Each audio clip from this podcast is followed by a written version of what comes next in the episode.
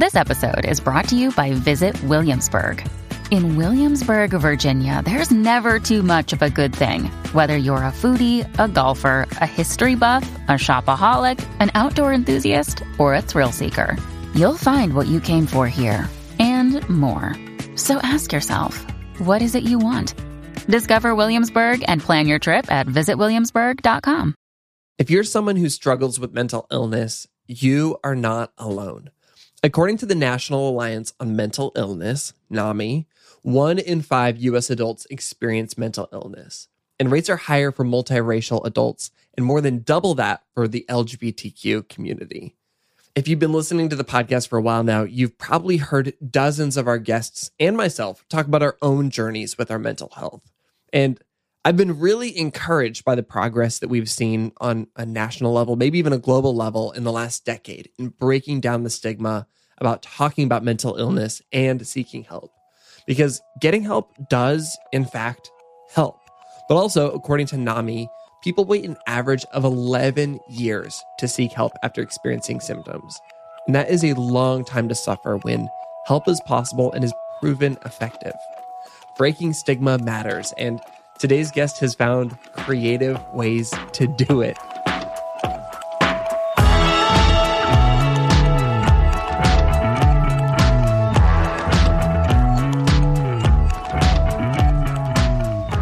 This is Sounds Good. I'm Brandon Harvey. Today's guest is John Moe, someone who can relate to experiencing a long lapse between experiencing symptoms and seeking help. For decades, John lived with undiagnosed depression before seeking treatment, and now he's using his platform to break down the long standing stigma and shame that prevent people from getting the help they need. John authored a book called The Hilarious World of Depression and now hosts a podcast called Depresh Mode, which uh, is where he interviews people like Patton Oswalt, Jenny Lawson about living with depression, anxiety, and other common disorders. He's been working as a writer and radio personality for more than two decades, and he's been hosting nationally distributed public radio programs. And his writing has been published in places like New York Times Magazine, McSweeney's, and the Seattle Times. I spoke with John about how humor can make mental illness less scary, when to know when it's time to seek help, and how we can follow his example in making invisible illness more visible.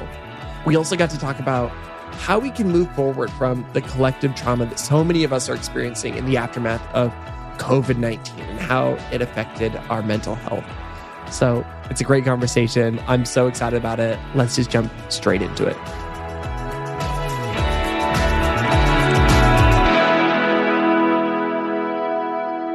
I think one of the things that might become pretty clear to listeners pretty quickly is that you have a wonderful radio voice. It's very soothing and enjoyable to listen to. And you've been in radio for a long time. And so I want to just start off by asking how did you get started in the world of radio and audio? I was an actor for a long time. I, I mm. studied that in college, and then I, I kind of played around with it out of college and, and found it to be a bumpy road. And you know the the more i got away from it I, I, started to write more and more and the writing led to some editing jobs and then that led to public radio as a as a writer and editor and producer and then i kind of found my way to a microphone when no one was looking have been there ever since. But yeah I, I was in public radio for 20 odd years so so the kind of vaguely concerned and pedantic public radio voice comes fairly natural to me at this point.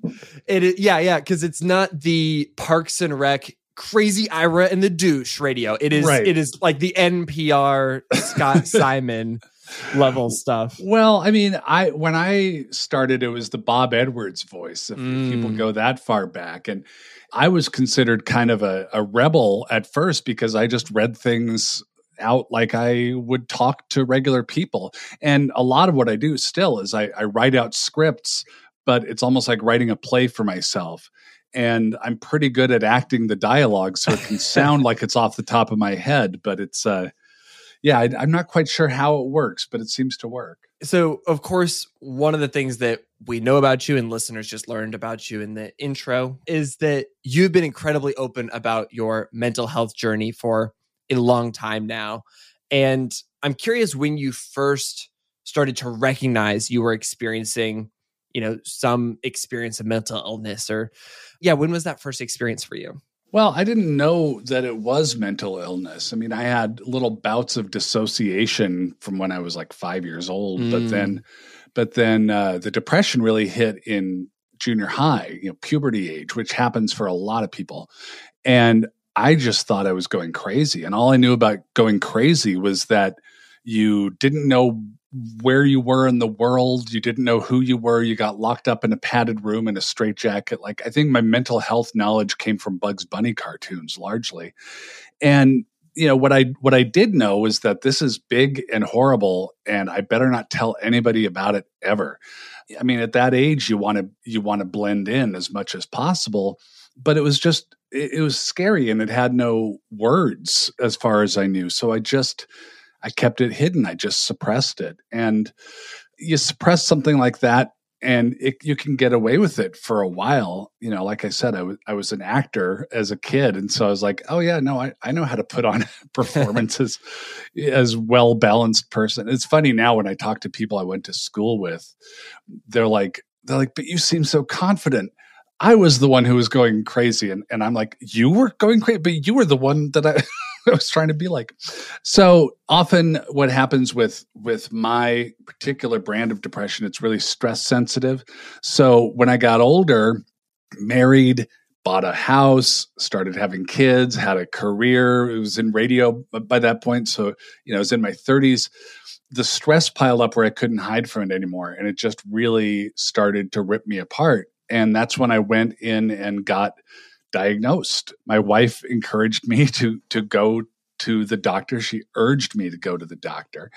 And I didn't want to go because I thought basically I thought I didn't deserve any treatment that other people deserved it more than me. And that's the lie that depression is telling you, I'm sure. Yeah. Yeah, that I wasn't worthy of it and that and that I said well, and then it's a co-payment, you know, and I got a, and our co-payment at the time was 10 bucks. I wouldn't, no. I wasn't worth a Hamilton to myself. And then I finally went in and this doctor, you know, very, very quickly said, Oh yeah, this is major depressive disorder. And I said, Well, I've been feeling this since I was like 11. How long have I had this? And he said, Well, I'm guessing since you were 11. um, but there's a lot of things we could do. You know, there's therapy, there's talk therapy. We could look at medication. People, you know, adjust their their diet and exercise. There's uh, meditation. There's prayer. There's just all sorts of things. They're not all going to work, but some of them, something will probably work if we keep trial and erroring this thing enough. You know, like being told that you've had a chronic mental illness your whole life shouldn't feel good, but it felt so great because I was like, oh, this wasn't personal weakness. This wasn't a moral failing. This wasn't uh, just not being tough enough. This was a, a, an illness. This was diabetes. This was, you know, any any other kind of chronic illness that that you might have. And a lot of things started to turn around. It sounds like for a long time you were able to hide it and either you intentionally told your wife or she just could see it because you were living in the same house she was seeing you under stress. And then of course you have this conversation with your doctor. For the most part i feel like when people or at least at, maybe at least true more than a decade ago there's this gap of time between recognizing your own struggles with mental health and letting others into that, whether it's loved ones or professionals. And so I'm curious during that time, were you letting anybody else into that? And if not, you know, when did you start letting people into that after this conversation with the doctor? Yeah, no. I mean, it was still a, a very personal thing at that point, and I was still kind of tied up in the idea that if I if I tell people about it, if I'm open about it at all, you know, people are going to be afraid of me. I'm going to miss out on job opportunities. People aren't going to want to socialize with me. And it's that kind of old thinking. But what happened shortly after, a couple years after my diagnosis, is uh, that my older brother, Rick, who taught me to drive, who was my hero, who was everything a big brother uh, you, you'd think of, died by suicide. And uh, the chief reason he had been in recovery from from a substance addiction for a long time um, that had gone from you know, marijuana up to pills up to methamphetamine, but he was in recovery, but the depression got him. He he thought that he should have been able to fight it off. He thought that uh, he was weak. He was he thought that he was shameful to everybody, and the same illness that I had been diagnosed with proved fatal to him. And you know the the turning point then was thinking like at his service, thinking, okay, if he had talked to a therapist, if he had talked to a a general practitioner, like a, a, doctor, a regular doctor at a clinic, you know, then he might be alive. That moment might have passed, which is what suicide prevention is really all about getting past that moment. And if people talk more, they have a better chance of staying alive and getting better. Not a guarantee, but a better chance. If people don't talk about it, there's no chance they're going to get better. It's not going to go away on its own. That's not how these things work. It was just a logic thing. Like, well, this is stupid. Like, why would we ever choose silence? in given that intersection in the road, given that fork in the road, why would we take that path? No, let's talk about it more. And still, I was able to go on social media and talk about him more, but it still took a couple years to to ramp up and then finally come out and just say, look, this is me too. This is something that I've been struggling with since before Rick died, before I was diagnosed this is something that's been going on my whole life. And at the time, I was able to say, I take meds. Uh, I'm not ashamed of them. Initially, my reluctance to go on meds, I asked the doctor, like, I just don't know about meds. He said, "Oh, really? How's how's the status quo working out for you?" I'm like, "Oh, not so great." He's like, "Okay, well, maybe try this." And I was able to say, "Yeah, I, I've got things managed right now. I like it's still a presence in my life, but I know how to manage it. Just like someone with diabetes can monitor their insulin and and modify, you know, what goes in and out of their system. You do the same thing, and it's okay. And far from people not trusting me, far from getting no opportunities, like it was revelatory. I mean, I've been at this for well over a decade now of talking about it openly and publicly I've yet to have anyone come forth and say, you shouldn't have talked about that. But hmm. daily, I have people saying, thank you for talking about it because your story is in many ways my story too. And I would imagine that's what your fear would have been that people would be mad at you, tell you that you should not have said that, shame you for saying that. And to have not gotten that in a decade is incredible. And also unsurprising from my perspective. But yeah, when you're inside your head, like it makes sense that you would think that, but I'm glad that you were proven wrong. Well, and and you know, from there it, it evolved into talking about it more, and then the, the podcasting about it, and writing books about it. And as I started to do that, the response was just overwhelming. Like I've been in radio for a while. I've I've done entertainment shows, I've done technology shows, I've been a business reporter. The response on this stuff was enormous, much greater than anything I'd ever seen with anything else. And I'm like, okay, you know, I, am a pretty good writer and talker, but I'm probably about the same as I was before. What this really shows is a tremendous hunger. People are just starving to talk about these things and to and to get out of those, you know, closets and and and share it in the open. My kind of hunch has always been that we've seen a, a pretty big shift over the last decade in people feeling comfortable talking about mental health, reducing the stigma. In fact, I would I would love to see some data at some point around that because I'm sure there's been surveys done. But it is really remarkable to see how somebody like you has created a shift in our culture where this is a lot more okay to talk about and because of that it, it, it's this beautiful cycle that just continues where somebody talks about it it helps somebody else realize oh my gosh i can talk about it too. And then they talk about it and then somebody else and it just continues on. So it's a really meaningful thing that you're doing. Well the the word team comes up in my mind a lot mm. when i'm when i'm writing for the show because there's this sense when you're really suffering that nobody can understand what you're going through. That's what I believe for 20 odd years. Um, that no, if I talk about this, people are going to look at me funny. But in my experience, it's been just the opposite. And like I've I've been thinking about as a sort of donation thank you gift for the show of like trying to make little bells that people can have. And so that whenever somebody says something in the show that resonates with them, they could just ring a little bell. I thought that might be kind of fun.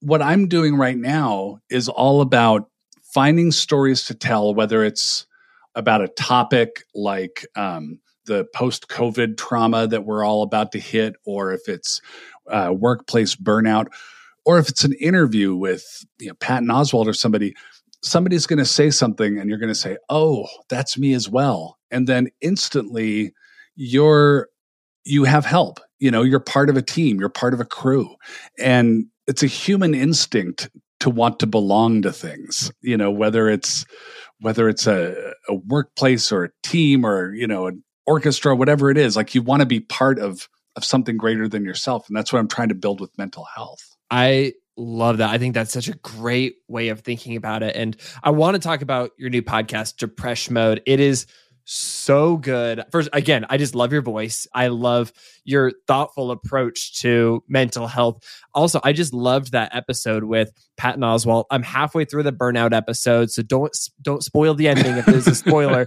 but it's been really helpful already. And yeah, it's the kind of thing where as I'm listening, I'm like, oh, I, I resonate with that. I relate to that. And it feels great to hear somebody else talking about it because you do a really good job of talking about things in a very like friendly conversational way too, where it doesn't, I could probably read data around something. I could read, you know, some studies or something. I could read some boring article, but hearing a person talk about it like a human is super helpful. And tell me a little bit more about your goals when you decided to create Depresh Mode. Yeah, I mean, I wanted to create a space where people can recognize things and, and feel recognized themselves and to make it not so terrifying because it is. I mean, having something going on in your head can be really scary because it's not like a broken arm. It doesn't show up on an x ray. And it's, you know, a lot of that fear and anxiety is has contributed to so much of what we call the stigma around it. You know that that we don't talk about it because it's we don't know what it's doing. We don't know how it got there and where it's going to go. And so I, I think if you can make a joke in the midst of that you take away the power of the scary thing. I grew up as I, I, wasn't the biggest kid or the strongest kid, but I could I talked my way out of a few bullyings just by by making some jokes and by by you know kind of striking up the conversation. And i think if we can talk openly about it and make a few jokes then it, it gets less scary. I mean i think about my dad used to tell these hilarious stories about him and his friends growing up. And he grew up during the nazi occupation of norway. He grew up with soldiers on the streets and people being dragged out of their homes and never seen again. But he had really funny stories. Those stories those you know human experiences with people who he loved that got him through it that let him survive a lot of that stuff. And you know you hear soldiers tell tell stories. You hear you know whatever law students tell these stories of like when things were really rough. And and so i think that's that's what i'm kind of trying to go for. And and i could you know way back when i was starting this i thought well i would love to know the chemistry of what depression does in the brain. Turns out we don't know all that much. But like I'd like to know a lot of the clinical stuff because I find the topic really interesting. But I think it's more useful to hear the human experiences and I think people were, would be more likely to download it if Patton Oswalt's name was on it, um, you know, or Jenny Lawson or some of these other people who I, I have on. Like, you want to hear from those people. I compare it to when my kids were young and they had an ear infection and they wouldn't tolerate the the medicine, the antibiotic straight up. So I'd mix it in with a little bit of strawberry ice cream and they'd love it.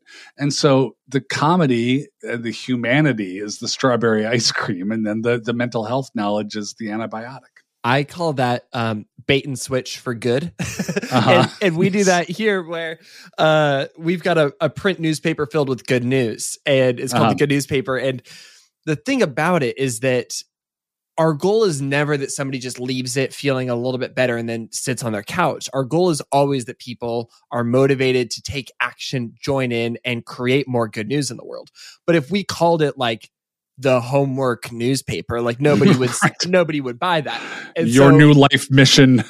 exactly. And so it's and and of course, you know, we're outing ourselves on the show because people ultimately want both but you do need to sweeten the deal a little bit up front and that's what's great is you know i download patton oswalt first because i like his stand-up specials but mm-hmm. i'm then going to you know listen to all of the next layer stuff because it's what i'm craving at my core. And you i think you're delivering both which is amazing. Well thank you. Yeah that's certainly the goal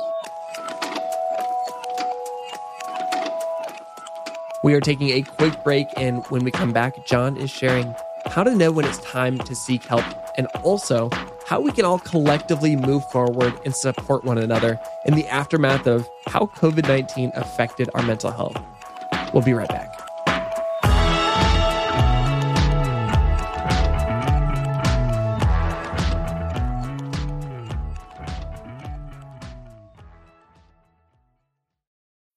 When you need mealtime inspiration, it's worth shopping Kroger, where you'll find over 30,000 mouth-watering choices that excite your inner foodie. And no matter what tasty choice you make, you'll enjoy our everyday low prices, plus extra ways to save, like digital coupons worth over $600 each week. You can also save up to $1 off per gallon at the pump with fuel points. More savings and more inspiring flavors make shopping Kroger worth it every time. Kroger, fresh for everyone. Fuel restrictions apply. Sounds Good is sponsored by BetterHelp. Right now, I think we all know this, we are going through a collective global trauma. If you've been struggling with your mental health, that is so normal. So many people are experiencing that same thing. And on top of the collective global trauma that we're experiencing, we're all working through interpersonal relationships and life struggles. You probably need someone to talk to. I know that I do. BetterHelp is an amazing solution for this. BetterHelp makes it easy to get matched with your own licensed professional therapist. Plus, it's affordable. All you have to do is answer a few questions and they'll get you matched and ready to start in under 48 hours. I've been using BetterHelp for a while now. It started in the beginning of the pandemic where I just wanted to be able to talk to somebody. And so I would take video calls or like voice calls from my neighborhood. I would walk around my neighborhood and I would talk with the therapist, and it was so helpful for me. And now I'm fully vaccinated. I am ready to go back out into the world. And it's so nice to not be tethered to my hometown if I want to talk to my therapist. I can hop on a call when I'm traveling, I can hop on a call when I'm busy. And it just gives me great access to my amazing therapist whenever I want. BetterHelp is offering a special offer for Sounds Good listeners where you can get 10% off your first month when you take the quiz to get started at betterhelp.com slash good. That's better, H-E-L-P dot com slash good. One more time. That is betterhelp.com slash good. Sounds Good is sponsored by Libro FM. Libro FM, and if you've been listening to the podcast for a while now, you already know this they're the company that lets you support a local bookstore every time you download an audiobook. And I don't know if I'm allowed to say this, but they are almost identical to the major audiobook company that you hear advertised in other podcasts. It's the same price, they have the same books, the app is amazing. The only real difference, in my opinion, is that one supports a giant mega corporation and the other supports a local bookstore of your choosing. You get to keep money within your local economy, you create local jobs, and you make a difference in your community.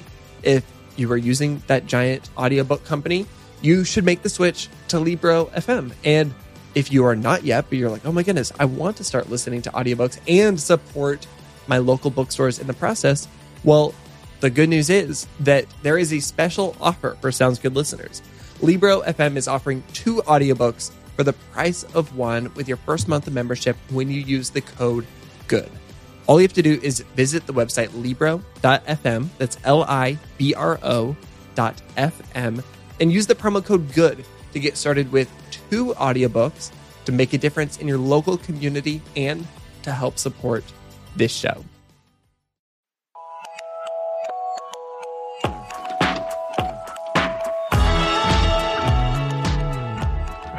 I think that you're delivering this show at a really important time. You recently shared on Twitter, and I verified it with the US Census Bureau that there's this stat that just came out that 42% of people surveyed by the US Census Bureau in December reported symptoms of anxiety or depression in December, which is an increase of 11% from the previous year.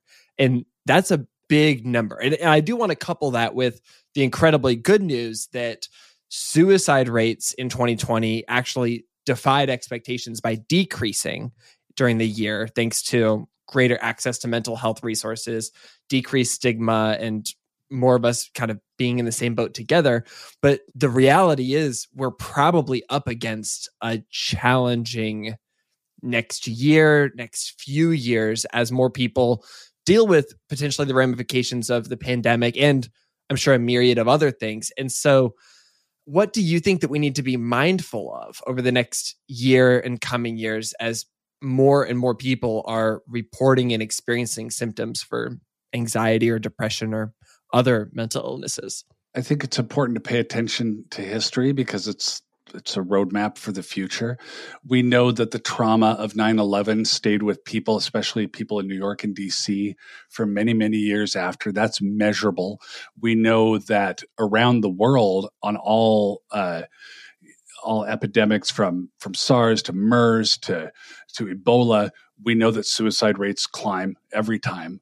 And we know that there is a shortage of mental health resources. We know that that it's very, very difficult to get in to see someone. Um, and those numbers are increasing, but they're not increasing across the board. They're not increasing among people of color. They're not increasing. There's, you know, not an additional wave of trans therapists coming out.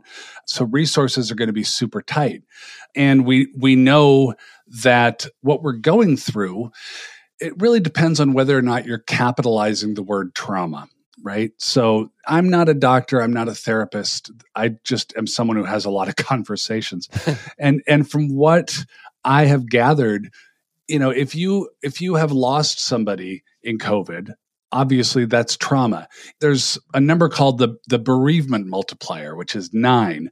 So for every person who dies, there are 9 people close to them who will be impacted with bereavement you know and so you multiply 600,000 times nine, and, and the numbers start getting pretty high.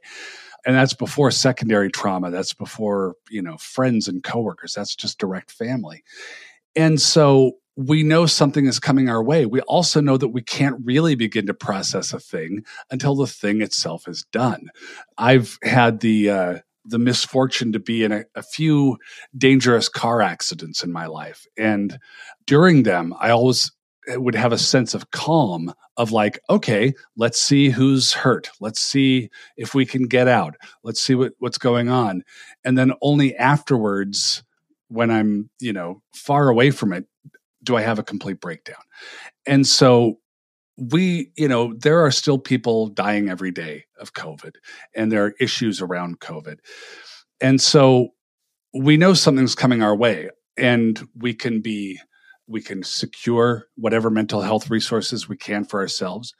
We can give ourselves and other people time to heal uh, because we do have this knowledge that I think in a lot of other pandemics and and crises uh, people might not have had as much. So we've got that really going for us, and it, we can be ready in in that sense. I know that like I don't know if you've had this experience everybody I know has that I've asked about it. You're watching a movie or TV show. Uh, it was filmed a long time ago.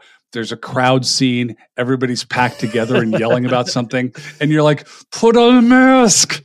Oh, and yes, truly. And you know that it was filmed a long time ago. You know that it's irrational that you think that way, but you think that way anyway that's going to be with us for a while and we've all just got to give each other a break and and let ourselves and each other just say, yeah, okay, that's okay to feel that way. You, you know, it, you're on a journey and like, don't expect to be, to bounce back completely, you know, like on the day that they declare that it's under control. And so that kindness to ourselves and others, I think, is probably our, our, biggest tool to use, our most valuable tool to use. I heard somebody say recently that right now everybody needs more than anybody can give to yes. them. Yeah. And I feel that deeply. And I think it's why, you know, if you've dealt with any conflict in the last year, it's felt heightened because nobody has the capacity to give as much grace as people require. And the great thing is, I do think that as you know, I, I know you just got your second dose uh, of the vaccine. I get my second dose next week. We're both Pfizer gang, by the way. Yep. Um, yep. the new astrology. We're Pfizer. Uh, truly, it's the stupidest thing, but I love it. And you know, now I'm going to get to you know fill my bucket a little bit. I'm going to get to spend more time in the sunshine. My wife and I finally planned a trip where we're going to road trip somewhere and it feels like maybe i'm going to have a little bit more energy and if i can be intentional about giving that back out to people and showing a little bit of extra grace i think that maybe the universe will reciprocate and we'll all be able to do that to some degree you got to have that faith like if you don't have hope for the future i'm a big believer in in finding hope and if it doesn't present itself immediately I'm a believer in going to look for it, yes. know, knocking on doors and hunting it down and and spending conscious effort because it's valuable. You know, I will say too that as we as we come out of this, something that I didn't know until I was ways into covering this topic was the definition of a disorder. Like, okay, you have anxiety but do you have an anxiety disorder? Like you know what is the the threshold for declaring that? And it's surprisingly simple. If it's interfering with the daily function of your life you know like there's an emotion but like if it's getting in the way of you keeping yourself clean, getting to work on time, putting food on the table for the people you need to put food on the table for, then that's not a failing, that's a disorder. And it's more than you could probably handle. That's the time definitely to seek out help. I was doing a, an event the other day and somebody said, Well, how can I fix myself uh, after experiencing a trauma disorder and I'm having panic disorder, I'm having PTSD? What can I do about it? And I'm like, That's like saying that there are sparks shooting out of your electrical outlets don't do the electrical work yourself. You're going to get hurt. Call an electrician. You know, like if your faucet is dripping, try to fix that yourself. If there's water gushing everywhere, please call a plumber or you're going to make things worse if you try to do it on your own. So if the disorder is happening, by all means, try to track somebody down to help you with it because it's not your fault and it can be better than it is. It's easier than it feels in the moment. Yes. Yeah, you don't want to do that work yourself, but if you can reach out and find a guide, which, you know, I think the easiest thing is just to call your doctor and then be like, I need this guide. And then they're like, oh, I can refer you or I can be that person. But the other thing is talk to a friend, a partner, somebody who can help you with that too, because that's the other thing about depression, especially, is it zaps that energy of being able to take that action sometimes. And so somebody else if they can be gracious enough to help do that for you, I, I'm sure there's somebody in your life who would like to do that it's a little bit the opposite of a more traditional physical injury. If you mm. break your leg, there's extreme pain and maybe a shard of bone poking out to tell you to go get it fixed. Depression covers its tracks. Depression makes you think it's it's your fault. It makes you less likely to seek the help that you need. So, you know, don't let it get away with it. As one final question, as we wrap up this conversation, I think you've done this incredible job of publicly modeling an approach to making invisible mental illnesses visible again by talking about them, acknowledging them publicly, and also just laughing about them. Not everybody has a radio show. How would you encourage listeners to follow your example in their everyday lives? And what kind of results might they expect just from the act of making the invisible visible. I'm a big advocate of reaching out to people and indicating that the door is open. I don't mm. think you can go to somebody and say, What are your mental problems? and, and have them really open up. But, you know, even just like, Hey, I know, is saying to your your relative, your friend, your neighbor, I know that the numbers are are scary right now. I know mm. people are mm. going through a lot of stress. There's a lot of depression, anxiety. How are you doing? And there's a very good chance that they'll say fine and walk swiftly away. And that's okay if they do, because then they know that the door is open. When they are ready to talk, they'll come back with that. But, and more than likely, some form of answer will happen. And then that channel is open. Then that subject is no longer off limits. I happen to work in a big network. I've got a big network of people who listen to me and, and who I'm in touch with. It's part of my job. But you know everybody's got some sort of network that they function in so you know throw out a flag on that and just say hey this door is open this channel's open and when you're ready let's talk about it